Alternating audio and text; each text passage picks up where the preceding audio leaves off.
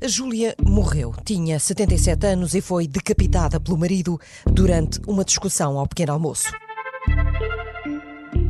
A Júlia morreu, mas deu nome a uma esquadra em Lisboa. E a verdade é que não é uma esquadra qualquer. O Espaço Júlia, fundado em julho de 2015, é uma central de emergência da polícia para casos de violência doméstica. Tem duas entradas junto ao Hospital dos Capuchos. Uma delas mais discreta adequada a tantas vítimas com medo e vergonha. Foi a Júlia, mas já foi a Maria, a Rita, a Inês e até o Luís.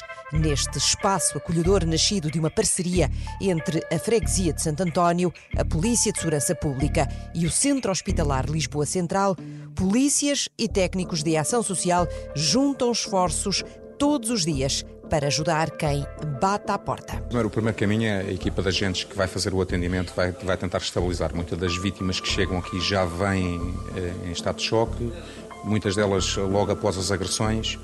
Eh, nós também trabalhamos, temos alguns protocolos com as urgências do Hospital de São José, o Hospital Pediatria Dona Estefânia, e são vítimas que já vêm em estado de choque, portanto, inicialmente os agentes vão tentar estabilizá-las, falar, criar um pouco de empatia, tentar perceber os técnicos que temos aqui connosco, das freguesia de Santo António, eh, têm um papel importantíssimo na estabilização e na preparação do testemunho, para, para de seguida nós começarmos a, a, os procedimentos legais, a elaboração da denúncia, a ficha de avaliação de risco, o plano de segurança e o encaminhamento eh, posterior eh, para casa de acolhimento casa, ou casa abrigo, caso seja necessário para todos os procedimentos legais que temos que adotar. O chefe João Dias da PSP coordena a participação da polícia. Dois agentes estão ali em permanência de uma equipa de 10 com formação específica nesta área da violência doméstica. Estão fardados e isso, dizem-nos no local, é importante para dar confiança às vítimas. João Dias está ligado ao espaço desde o início. Estava de serviço em 2011, quando a idosa que dá nome à esquadra foi assassinada. E ainda hoje carrega a imagem de horror que viu quando entrou naquele apartamento numa rua de Lisboa.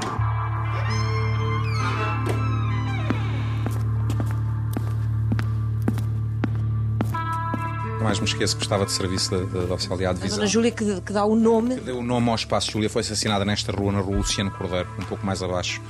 Eh, e um domingo de manhã, nunca mais me esqueço. E hum, foi daquelas ocorrências que nos marcam devido a todas as circunstâncias, eh, por ter sido vítima de, de, de, violência doméstica por mais de 40 anos, quando comecei a falar com os vizinhos da Dona Júlia, toda a gente sabia. Tinha idade? Uh, tinha um, 75, uh, 70, ela 77 e ele 75. Uh, o, o, portanto, o, o homicida.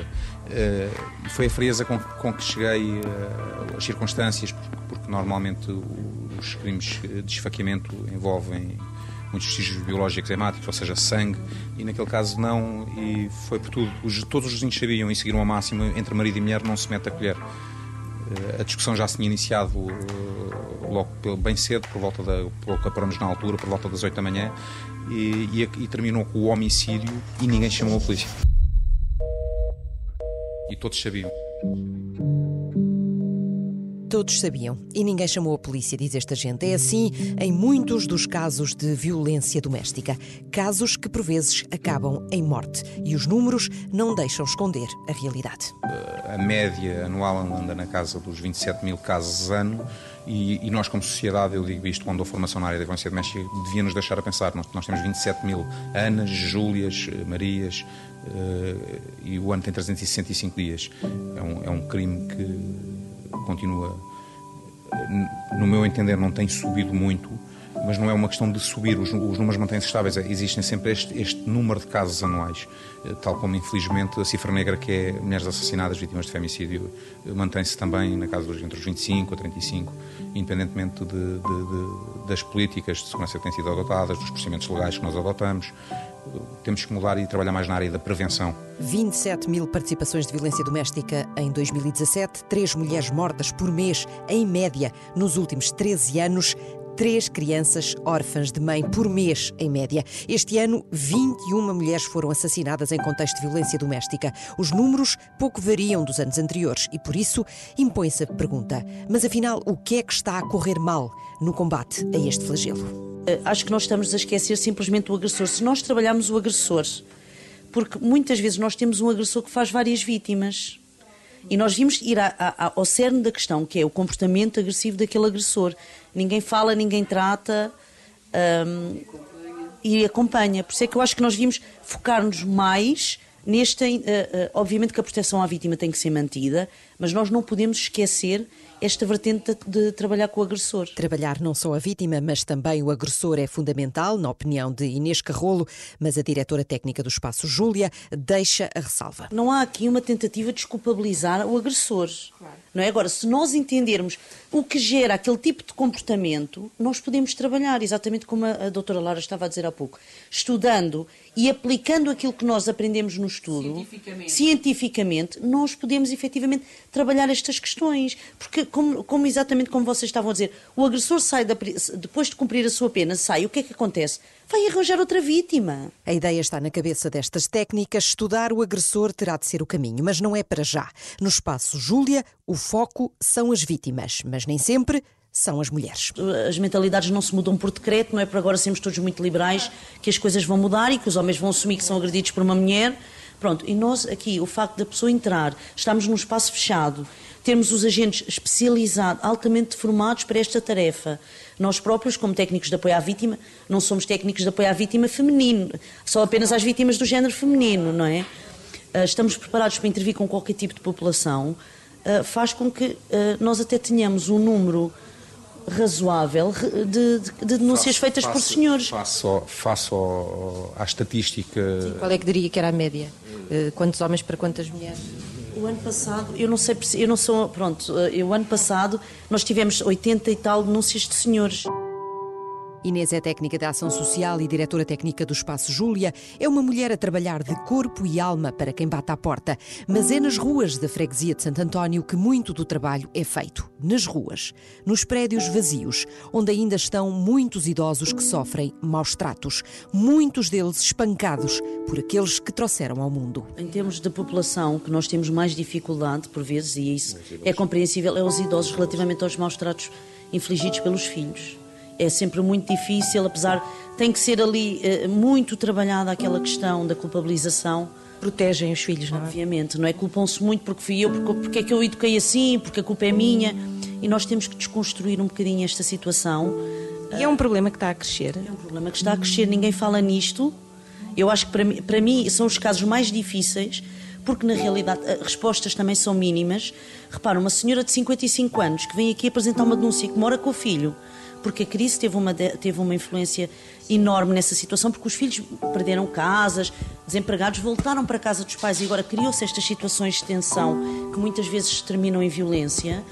E o que é que nós vamos dizer àquela senhora de 55 anos? Eu não tenho, não vai para casa abrigo porque repara, aos 55 anos, a nossa, o nosso modelo de vida não é começar do zero, não é? Vou o quê? Vou pôr a senhora, vou encaminhar a senhora para um lar? Estas pessoas não têm resposta mesmo o próprio sistema não protege estas pessoas. Este, para mim, é a maior falha que nós temos. Por isso é que, felizmente, nós aqui articulando diretamente com os senhores agentes para tentarmos, de alguma forma, contrariar esta desvantagem.